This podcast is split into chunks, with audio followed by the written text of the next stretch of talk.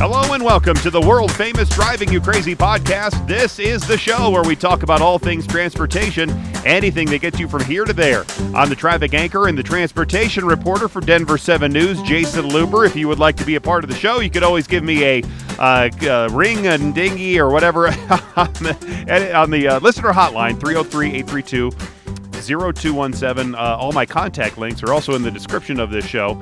And I've talked on the show before about how when we get older, our driving can be affected. I'm in my 50s now, and I noticed more than anything how nighttime driving is not as good for me since my eyes aren't as good as they were in years past, especially when it's raining or snowing. And we have all seen our grandparents' driving abilities decline as they get older. There are some people who specialize in assessing those driving abilities and can help determine if someone should still be on the road or not. One of those people is Jill Kelly. Jill's a certified driver rehabilitation specialist as well as an occupational therapist, but most importantly, Jill's a faithful viewer of mine on Denver 7 News in the morning.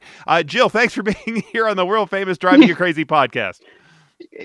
Thank you. Good morning. So we'll talk specifically about how you do what you do in a bit. But first, I wanted to know why you do what you do. You, as I said in the intro, are an occupational therapist first. So what made you learn how to be a certified driver rehabilitation specialist? And what exactly is a certified driver rehabilitation specialist?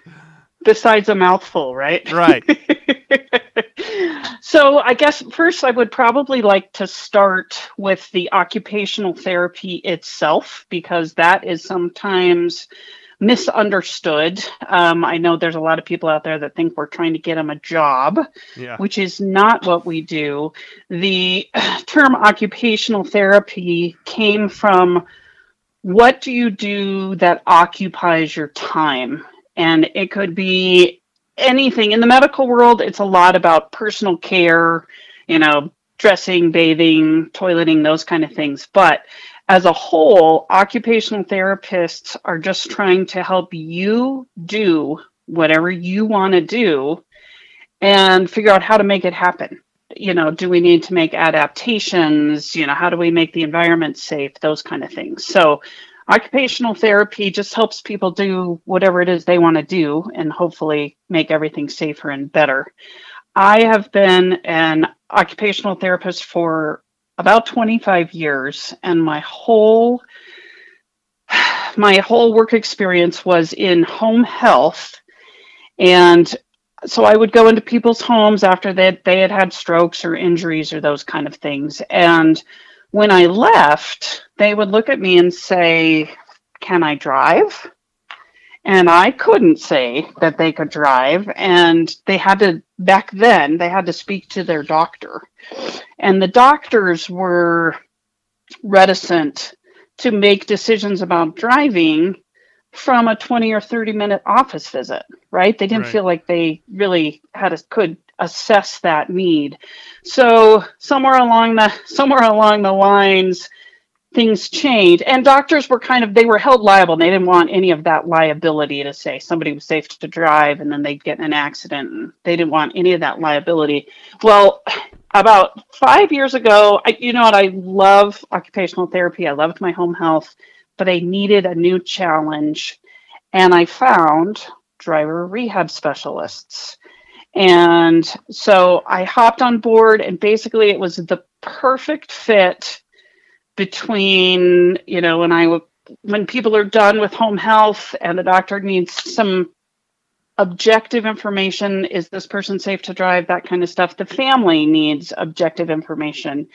And that's where driver rehab specialist comes in. It was kind of the perfect stopgap, and it just made perfect sense for me and a continuation of my career. And I imagine there has to be some specific set of requirements and certifications that you need to do this kind of work. Huge, huge requirements. There are not very many of us, and I wish I had a number of how many driver rehab specialists there are in the United States, but there's not very many. I believe there are 16 of us in the state of Colorado, but it is a difficult It is a difficult certification as an occupational therapist that most of the people that are certified driver rehab specialists, which we can just say CDRSs because it's such a mouthful, right, are generally OTs, occupational therapists, physical therapists, and then occupational therapy assistants, physical therapy assistants, and driving instructors. If you are a therapist of any kind, your obligations, your training was a little different because we have a lot of medical training. But I had to have 1,600 hours of behind-wheel assessment, which is a full year, full-time work. That's a lot, a lot of hours. And then I sit for a certification, which is very challenging, and it's a chore, and there's not very many of us, and it's kind of growing. I can see people, there's a new wave of people that are aware of it and understanding it, and there's just a huge need, especially with the demographics in the United States right now and all the baby boomers and people just driving for longer and those kind of things. There's just a huge need for us. Right. My guest is Jill Kelly. She's a certified driver rehabilitation specialist, CDRS, if you will, and you can find her on drivewithconfidence.co. Let's talk about the process. Why would somebody want to pick up the phone or do a Google search and get in touch with you? So my specialty, Jason, is older drivers, and that's mostly because that was what I did for 25 years, was work with geriatric patients. Older drivers that have Alzheimer's, dementia, anything neurological, Parkinson's, stroke, multiple sclerosis.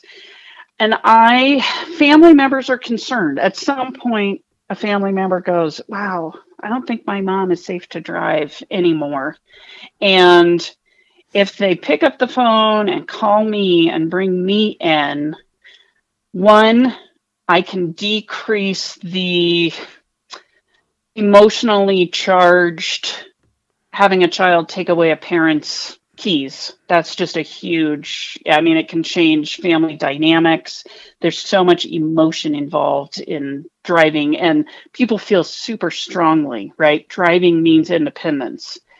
So they call me and bring me in, and there's a doctor that needs to be a part of it. As an occupational therapist, I need to work under a doctor's order. And in addition, there is a form for the DMV that the doctor needs to complete once I work with this person and we deem, they're safe to drive, they're not safe to drive. I can create restrictions for people to say they can only drive a couple miles from home. They can only drive 45 miles an hour. They can only drive during the day. But the form that documents all that for the DMV needs to be completed by a doctor. So we do have to bring a doctor into the process, and that makes people reticent sometimes. And I'm sure, and you mentioned a little bit of it, I'm sure that the family members or friends who are calling you have already tried to get the driver to hand over their keys to them first. Sometimes yes. And sometimes they just have reservations and want an objective opinion. And, some of them will just say, hey, if my mom's safe to drive, that's great. But they don't feel like they have the skills, which they don't, right? And when someone gets in the car with me, I have a special vehicle. It has an instructor brake. I do not have a steering wheel, but I have an instructor brake, and I have a rear view mirror so I can see what's going on. So I can allow people to do things that I would say are more unsafe than a family member could allow them to do, because I can control the situation. I've got a brake, some of those kind of things. So not everybody that sees me, the goal is to, retire them from driving. There's a lot of them that just need objective information that, yeah, my family member is still safe to drive. And we'll talk a little bit more about that behind-the-wheel assessment in just a second, as I'm speaking with Jill Kelly, Certified Driver Rehabilitation Specialist, and you can find her at drivewithconfidence.co. The link to her information is in the description of the show. Is there something that me as a family member of having elderly drivers around, is there something I should be looking out for, something to determine that their abilities are lagging? You know, do you see scrapes on the car? You know, dents, bumps, scrapes on the car. Has your parent ever called to say, gosh, I was going to the grocery store and I can't figure out how to get home? You can also extrapolate from things that you see at home, right? Are they having troubles with some of the more complicated daily tasks, like managing their medicine, managing their finances? Those are can correlate very well to if they're having troubles with these really challenging multitasks at home, then driving might become overwhelming to them as well. Let's get into exactly what you do when assessing an older driver. You've been called, you're going out to do this meet. What is that first meeting like? Okay. So my business model, which is different than anybody else, there's three companies here in Denver, the Denver metro area. I go to people's homes, and I do that because that's my background, right? That's what I've done for my whole life, is go to people's homes, because you can glean so much information from everything, you know, you see in their home. You can see their support system, you can see their setup, you can see it all. I go to their home.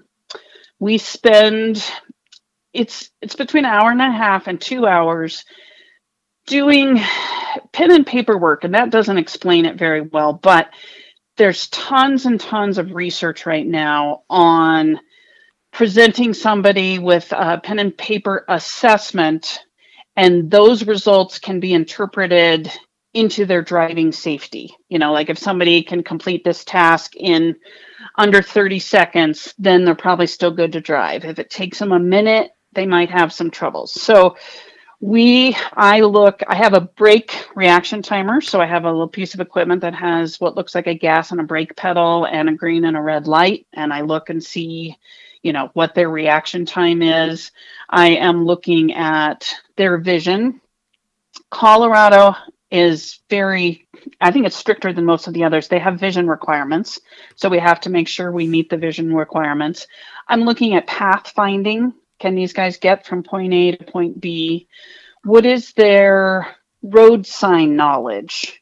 I just have something online where they're looking at 30 road signs, and they have to answer, you know, there's answers, they have to choose the right answer. I think a lot of drivers would fail that test right now. Well, there is a lot of, and one of my, there is shapes that tell you exactly what this sign means. So you may not be able to read it, but if you see the shape, then you have, you know, some idea what it is. Yes, there's a lot of people that don't do very well on those signs. So that's something that people can do online. They can look and challenge themselves. But we look at their road knowledge, like intersection right away.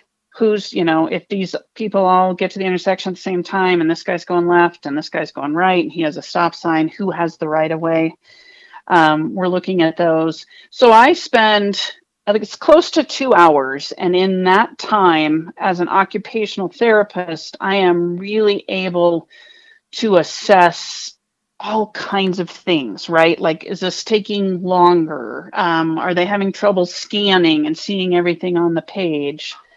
Is there any fine motor troubles, right? Are we having, you know, any physical limitations with shoulders, arms, anything like that? So for about 2 hours, we do that. And that gives me an idea of what their limitations might be. So I know what I'm going to look for when we go out on the road. They drive in my car so I can keep everybody safe. I request they come up with 3 or 4 destinations of their choice. And that allows me, you know, to determine their pathfinding, you know, can they get not only from A to B to C, but can we get from C back to A, right? Like I say, oh, pretend there's a construction zone and you have to make a right here. And they go, well, I don't usually turn right here. And I'm like, well, today you have to, you have to pretend with me. And I need to make sure you can, you know, take the detour and get back on track. We drive for close to an hour, between 45 minutes and an hour. And if I have somebody, Jason, that only goes a couple miles from home, it's probably not going to be that long driving in the car. But as a general rule, it's 45 minutes or an hour. I try to get people on the highway. I always get them in some crazy parking lot, right? Usually a King Supers or a Costco or something that's busy and full of pedestrians and people.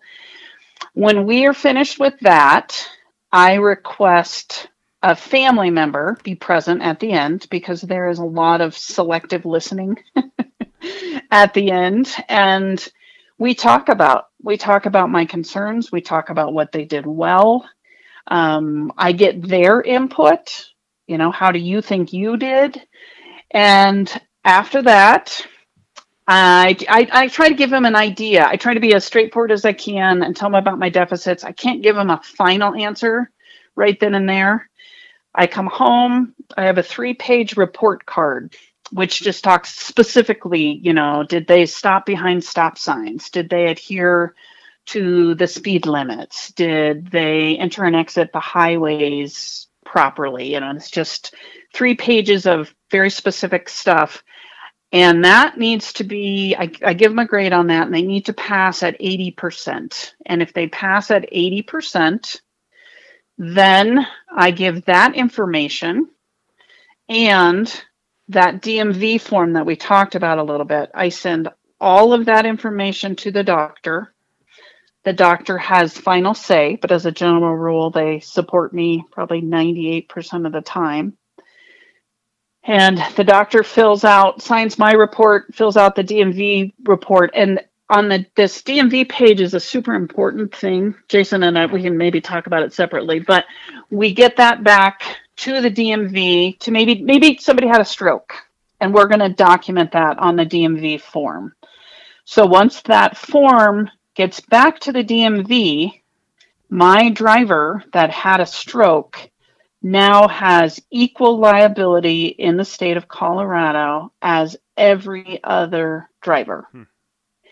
If they have a stroke and they have not submitted the DMV form, then they do not have equal liability. They are kind of behind the 8 ball and can be ticketed for not following the rules of the state of Colorado. Yeah, and we can talk more about that and how maybe the insurance implications there. As I was looking through your behind-the-wheel assessment page, there you give basically points for all of these different checks that you're doing while you're driving. And I'm looking at, even at the beginning, preparing to drive, where you're reviewing the primary controls and your other controls, adjusting the mirror, fasten your seatbelt. Well, out of these 5... I only fasten the seatbelt. I mean, I guess I take a quick glance at the mirrors, but they've all been set that way since I set them forever ago, you know? So do you still check every one of those things off? Because they get in my car, Jason. Oh, okay. They have to set their mirrors. All right, I get it. It's my car, and it's set to where my mirrors were. And I have no idea. Am I meeting a 4'11 woman? Am I meeting a 6'6 man? And I don't know what their physical stature is. So I get out of my car, my mirrors are all set for me. And so it challenges them. They have to, I'll help them, you know, here's how you move the mirrors, but you're the one that needs to decide where to put them and how you like them. Like getting into a rental car where you have to get everything set up. And you're probably not used to like a rental car too. You're really not used to everything. You're sure your driving might be about the same, but everything else around you is a little bit uncomfortable. So there has to be some, I would almost think, some nervousness. I know when I was driving with a driving instructor when I was a teen, you feel a little bit nervous when you're doing that, but it maybe it's the same thing for the older folks too. And there's some nervousness. And I have to tell you, just in my history, women are they're much more anxious about driving somebody else's car, and it's because they have to make all these adjustments. The men, they just hop in and fix things, and they just hop and fix things in. But there is that is in my OT mind. I need to make sure that they can generalize. There's nothing fancy about my car. It's a 2018 Subaru Legacy. You do have to have a key. And sometimes people go, oh, you have a key, because they're so, things are so different now. But I want to know that these people can generalize all their knowledge about driving. And most of the people that I drive with, I've been driving for 60 plus years, right? That they can get in my car, and it might be a little different, but I will absolutely give them some time to figure things out and set things up and that kind of stuff. But yes, it just is, it is what it is. And they need to ride in my car so that we can keep everybody safe. And most of these points that you assess, they're usually in the 1 or 2 point range. There's a couple threes, like in the parking road test. Yeah, and there's a 6 there. Yeah. There's like backing up skills. That's a 3. Mm-hmm. And then there's this 6 under the turning and tracking one, where you're supposed to be able to demonstrate a safe left, and unprotected turns. Tell me about that. Left turns. Unprotected left turns are the most complicated, dangerous maneuver in driving. One of them, I should say. So that's one of the things that I'm going to challenge you with, because that means you have to have the depth perception. You have to, you have to read the intersection. You have to read the lighting, and even it's a very complicated thing. So that is worth a lot more points than, I think that's the highest point. It is. It is. My report card. Yeah, you have one that's a 4 that is in the visual scanning area, that you should look ahead 1 block and be able to do that and do it for 12 or I guess 12 seconds ahead. Right.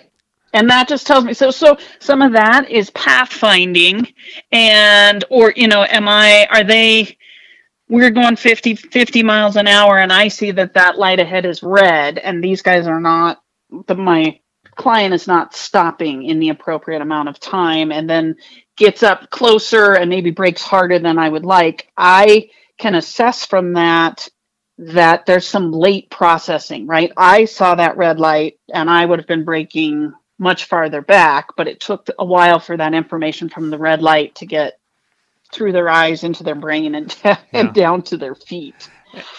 So. And the last one is maintain speed, and you have that for 3 points. It says drives to speed limit. I've always maintained, and I tell this to everybody that I meet, that the speed limit is the speed that you're not supposed to go more than, not the speed you're supposed to drive.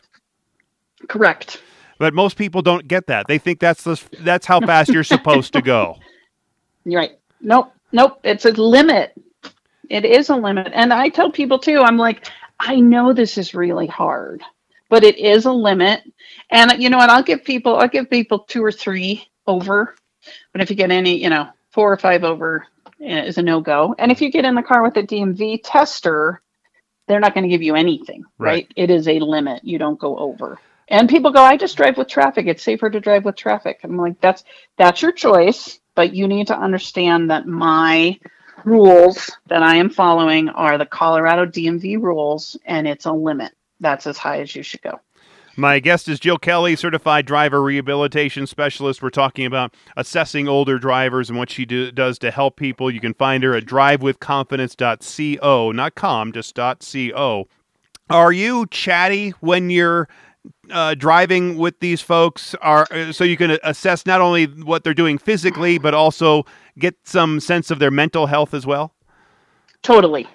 And I call, in my world, I call it the cognitive load.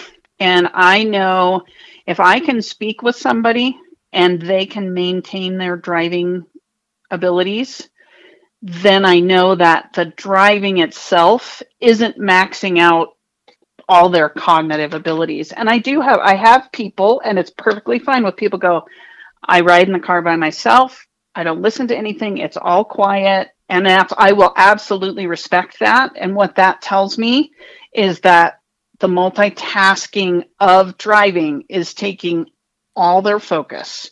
So then what I do is I try to throw something in environmentally. Like that's when I would say, oh, it's a construction zone. You're going to have to make a left here. You know, we can't get where we're going. And I need to see if they can manage those things. So I am trying to meet people at their cognitive level. And I also have figured out when we talk a little bit with driving, I'm seeing their true driving habits. If I just sit quiet and let them just focus wholeheartedly on the driving, I just don't, it's not their true driving. And everybody has habits, right? And those habits will, they will show back up and I can see them. But yes, as a general rule, I do chat with folks a little bit to make sure that they can, you know, talk and still manage the skills that they need to manage. And I would think that some, especially men, I would think more than women, there has to be some of these folks that when they're called out to do your driving test and they're in the car with you, that they probably resent you being there a bit and react differently or maybe even just try to show you, look how good I can drive. I'll show you. Absolutely. Absolutely. And it truly is not, it's not men all the time. That's a good guess, but you know what I think, and it's just the anxiety of knowing that somebody's there. And I have, you know what, I have a pad and I have to write. I do these all day long, Jason. So if I don't write, I write the trail of where we go and, you know, did an ambulance come by? Did we get stuck behind a bus? Was it bad traffic? You know, I'm kind of documenting things. So that makes people nervous because it's like a driving instructor. But that's when I try, you know, just to talk and make them feel at home. And, you know, that's one of my things. But I can't, these folks will say, I've never gotten in an accident.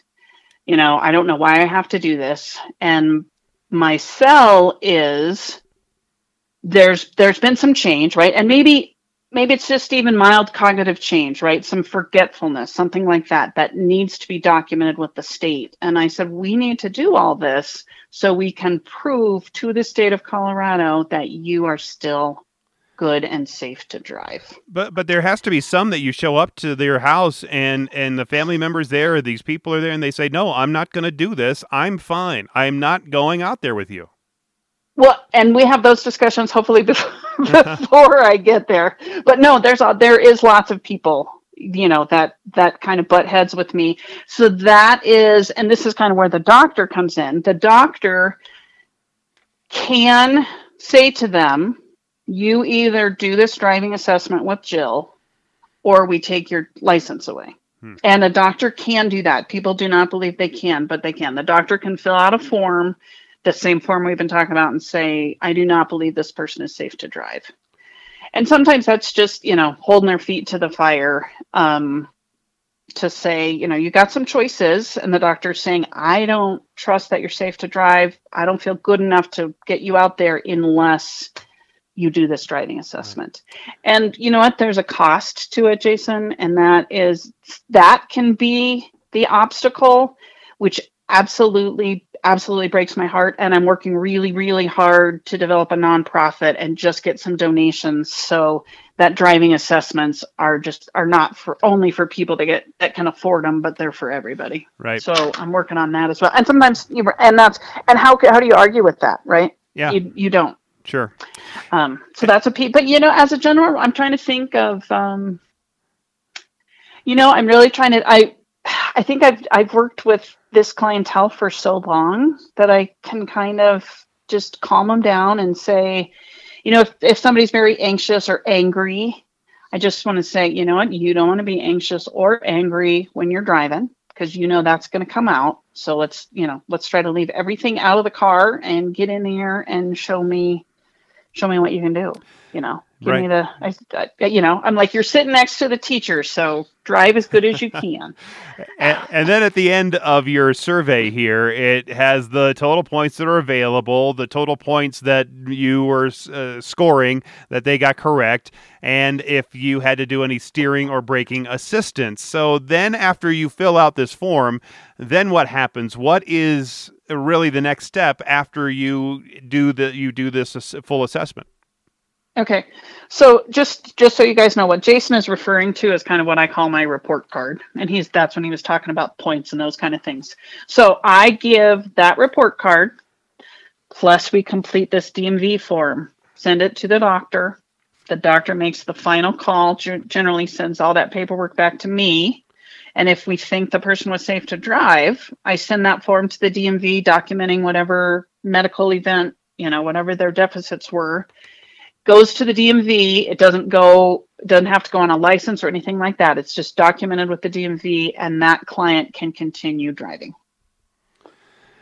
What if you recommend that somebody doesn't drive? I'm sure that reaction has to be, I would think, heartbreaking and probably frustrating for the person that you're recommending not drive. It is heartbreaking. Sometimes I always think that there's a little inkling in each of them that they knew they might not pass. Like if we're really talking about somebody, there's a lot of people that when I am brought in, because family members do not think they're safe to drive, I'm not introducing that driving retirement piece, right? Family has already said, Mom, I don't think you're safe to drive, that kind of stuff. So when I get back with my objective stuff and I can just tell them what I saw, what was concerning. One of my biggest red flags is the first thing I say when we sit down afterwards is, how do you think you did? And if I have somebody that feels like they did well and they did not do well, then that is a huge red flag for me, because then I know that their insight into their own abilities is poor. Mm. And those are the folks that you don't want driving anymore, because they're driving unsafely and they're not aware that they're driving unsafely. You know what? It's a hard part of the job. It's a necessary part of the job. I mean, there's certainly been, if I can save somebody's life, save some property, save an animal, there's times when it's very clear that this person should no longer be driving. And then it's kind of a relief. Like, I get messages from the family, Dad was really mad today. And in 2 days they'll go, he's accepted it. He's good. He gave his car to his grandson. It kind of falls away in pieces. Yeah. But taking that driving piece away, I mean, it's a huge piece of self-esteem. It's independence. There's a whole lot of things, but the older generation has, I think, a greater sense of community. And if you can just kind of appeal to that, right? You don't want to hurt anybody else. And, it's just time to give up driving. Then it's time to go to the villages down in Florida and just drive the golf cart all over the place. I know. That's true. That's true. Are there some drivers who could have some equipment that maybe was installed in their car that would help them out and let them keep driving even for a little while longer? Absolutely. So I work with a lot of people with diabetes, neuropathy. So the sensation in their feet isn't very good. Some of them end up with amputations.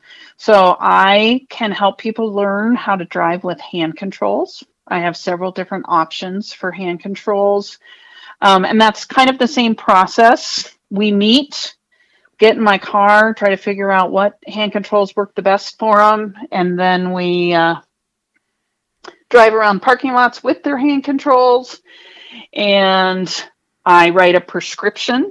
I work with the equipment, the mobility dealers here, help them get their equipment installed. And once it's installed in their vehicle, then I do a final driving assessment with them in their vehicle with their new equipment. So I can help people with hand controls. I have a left foot accelerator in my car for people that either don't have a right foot or maybe the right foot, just doesn't move very well or quick enough, those kind of things. So yes, adaptive equipment is a huge piece of what we do. And it's really fun to keep somebody driving that didn't think they'd be able to just because their feet weren't listening as well as they should. Right. And you not only help, I know you don't just help geriatric patients, older patients, but also you help people who are younger who might need a little bit more training.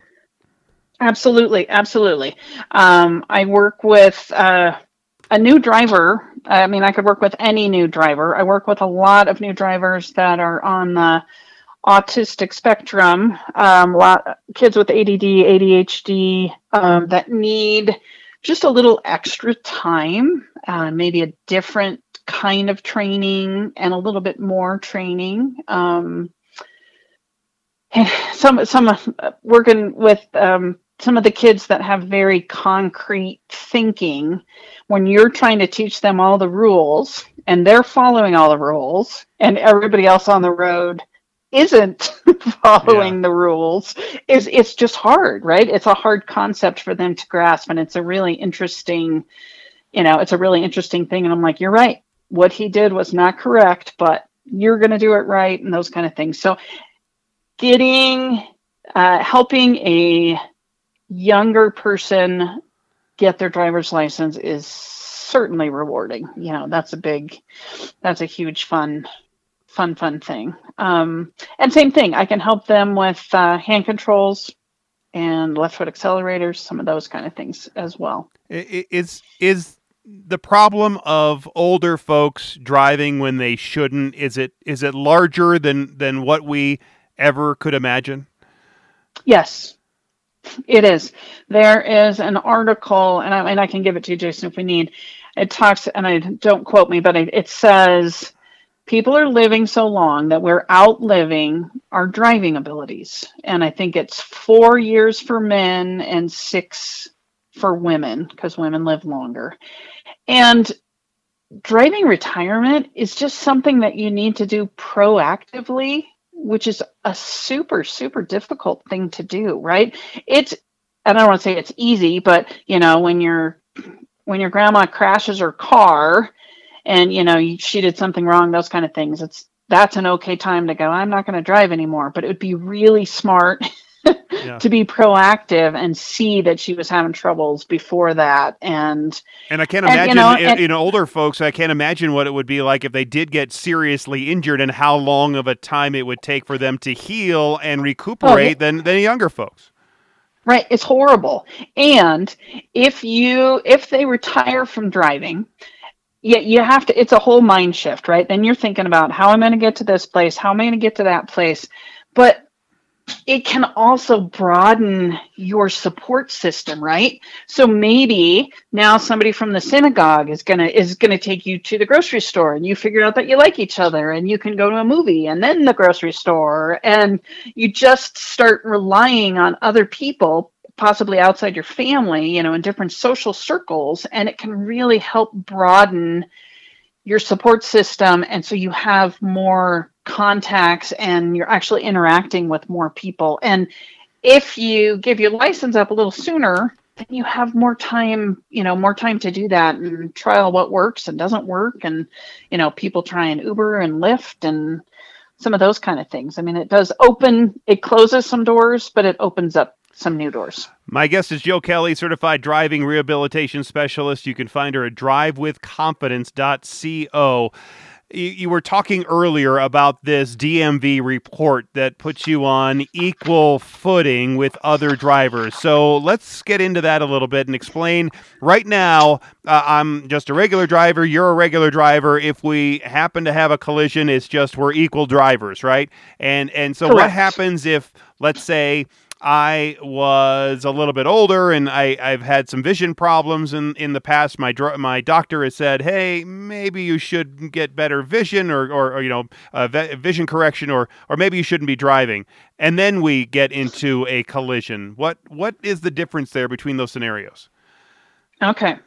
So to start from the beginning, Colorado, and each state does things differently. So Jason told me we may be speaking to folks that are around in different states and such. So you got to look into your own state regulations. Colorado is a self-report state. And what that means is if you have any physical, mental, or emotional condition that could interfere with your ability to operate a motor vehicle safely, you need to report that to the DMV. And I know this is counterintuitive because nobody wants to report anything to the government that they don't have to. This is the opposite. By reporting, so Jason, you pulled out, there's the form I've been talking about, there's a medical form and there's a vision form. So for you, you would need to take the vision form to your eye doctor, and they would document what your visions are, and it would have to meet the state requirements, which any Colorado optometrist would know. They fill out that form, send it to the DMV, and they document, yep, Jason does have some vision deficits, but he's still good enough to drive within the state. If you and I ran into each other and you had not completed that form, then you could get ticketed for driving illegally in the state of Colorado because you have not reported a diagnosis or a limitation that could affect your driving. If you report that form, then you and I are on level playing field. And how does that play out in my insurance? So if I don't report and I get into a minor crash or even a major crash, whatever kind of crash, is there a chance that my insurance won't cover me? Well, yeah, and I would be misspeaking if I spoke about the insurance piece. But by filling out the form, you are doing everything that you need to meet the state of Colorado guidelines. So you don't have to tell your insurance that you're completing the form. It actually would fall in your favor. But you don't have to tell the insurance because you're doing everything that the state requires. I can't answer that one. Okay. Jason, I would. Because I'm sure there's legal things here and all kinds of different, Well, there is, and that's, what the issue is. So the story that I tell to try to sell this a little bit is I say, so let's use you and I again, and I have some memory issues. And in my medical records, it's documented. For the last year or two, Jill's had memory issues. So you rear-end me. So it's not my fault. It's your fault. But you have a super-duper attorney, and he starts looking, and he looks in my medical records, and he sees that I have memory deficits that I have not documented. Then I can be ticketed, and I can be considered at fault in that accident because I'm not playing by the state rules. Okay. Interesting stuff. I think that was one of the most surprising things that I learned, talking with you before we started talking here. So, and I just want to tell, and you guys can look, if anybody's interested in, I don't know, we can put these forms up, but on the medical form that I am speaking about, I'm going to just grab a couple things, and these are things that you could check off, and people wouldn't have any idea that they are supposed to report these to the DMV. There's diabetes, sleep apnea, Alzheimer's is on there, dementia is on there, having a stroke, having a heart attack, brain injury, inattention, distractibility, asthma, all kinds of things related to arm paralysis, leg paralysis. Then there's psychiatric things. There's bipolar, depression, alcohol abuse or addiction, anxiety, chronic pain. Those are completely on the list of what the DMV is asking you to report if those things could possibly affect your driving. Right. Do you feel comfortable talking about how much your services cost and if insurance covers any of these costs? Sure. So there's two things that I can do. We can break this down a little bit. If I come to your house and I do the whole thing, which is the paperwork portion, which we call the clinical assessment, and then the on-road, that is $500. And like I said, so I come to your house, we do it, and it's a good you know, 3 hours worth. And then I follow up, do all the paperwork. There are like UC Health, and there's some other hospitals that I work with that will complete the clinical piece for me. And then I just do the on-road, and the on-road on its own is $300. Mm-hmm. I also, Jason, like sometimes folks, like I work with people that have had stroke and they haven't been able to drive for maybe a year, you know, 15 months or something. And they just want to get out and have somebody with them when they get out there initially. And I can do some training with them, right? Like we just get out and we make sure that everybody's safe, and help people gain their confidence. You know, I drive with people that have been in a car accident. We have to work on, you know, getting over the anxiety and just trying to build their confidence up so they feel safe getting on the road again. And those are pretty standard costs through the industry, I would imagine. I'm on the lower end. Okay. I am, and you know what? I just am. This is a public service. If I were out to make I'm not out to make $1 million. I'm trying to make this very accessible to the average person, as we kind of talked about a little bit. And just going to people's homes makes all the difference in the world, because if you take somebody to someplace, you know, you got to take them and come back and get them, and all those kind of things. But yes, I think I'm on the lower side. Financially. Right. This is really the first time I've been hearing about this profession, and I you know, am somebody who's connected to the driving world in a big way, right? So how are you educating people that not only you're out there, but that people can contact you and others like you? Any opportunity I can find to, you know, so senior expos, I'm part of AgeWise. You know, I've tried to glom onto anything I can, and all of us in the state try to work really hard to educate people. I think at Neurology Happy Hours, my business card is passed around, right? Like I find somebody and they go, oh, we had no idea there was anybody like you out there. And just you, and for the listeners, I had a question. I was on a drive with somebody and we were at a red light, and my client was trying to turn right on this red light. And I'm like, I don't think we can. So I had to use my brake, which meant that she didn't pass. Oh, no. And all kinds of stuff. And so I sent Jason a message to say, can you turn right on this light or not? And then I thought, I should probably tell them who we are and what we do. See? So yeah, that was how our introduction came about. And I'm glad to help you out with any of those other driving questions, because you know, I could throw that into the Driving You Crazy mailbag, and I'll cover that at another time. Yeah. But like you said, there are others like you around the country. If somebody's listening from outside Colorado, and I do have a lot of listeners from around the country, so where could they find somebody that does what you do? Okay, so you need to go on ADED, ADED.net.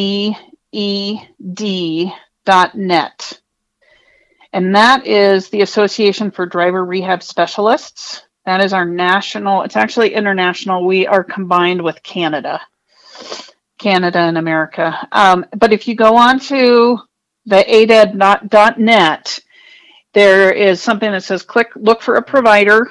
And it tells you specifically, pull up, it's one of those search bars where you want to put in the least restrictive. So just put in, you know, you could put in Pennsylvania, and then your choices would come up. And what I do want to tell you, I am a certified driver rehab specialist, which means I have advanced experience and expertise in several different fields.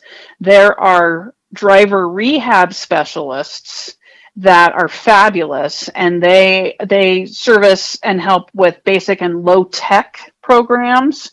So a DRS in most cases is going to meet most people's needs. The CDRSs, that's kind of where some of the equipment come in, and I have people, there's things that I won't touch.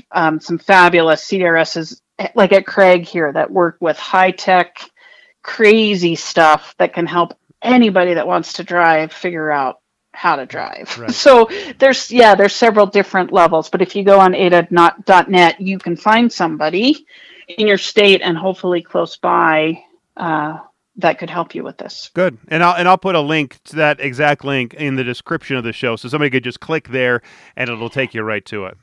Yep, absolutely. And those guys are, we're still a pretty small association just because there's not very many of us. So it's very personal and, you would absolutely find somebody that could help you get what you need. Very interesting work, Jill. I appreciate you contacting me, and I could answer your question, and you could answer all of my questions. So yeah, that's right. Thank you so much. It's beautiful. I've been talking with Jill Kelly, Certified Driver Rehabilitation Specialist, drivewithconfidence.co if you want to get more information from Jill. Jill, thanks so much for being here.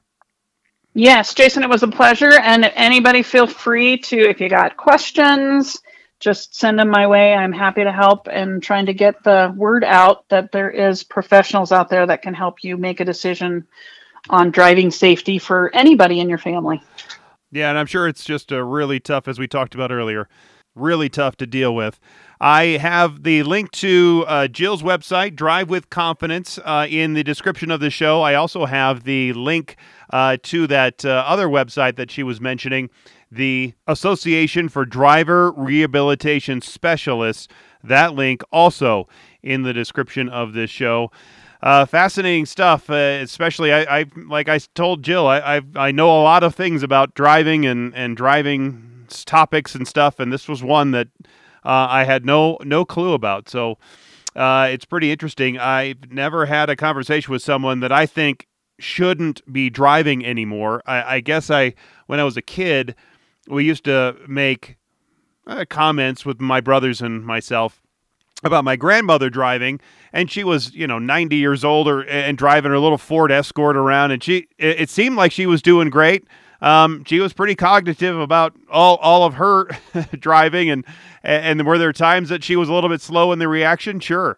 But if you took away her driving, that's got to be the hardest thing is you take away their driving, you're almost forcing them to then rely on deliveries or other people or have to go to an assisted living facility, something like that, where they can get anything that they need. It really is. It's a tough conversation to have, I'm sure. So it takes a lot of courage, I'm sure, for family members to make that call to Jill or have a doctor make that assessment and have a family member call Jill and have her do her evaluation. Anyway, I hope this interview does help someone out there with this very difficult issue. If you have any questions, comments, concerns about it, you can always reach me on any of my contact links in the description of the show. And, of course, the listener hotline at 303-832-0217. Thanks again for being here. Thanks for listening. And until next time, I'm Jason Luber, the Traffic Guy. Be safe, and as always, happy motoring.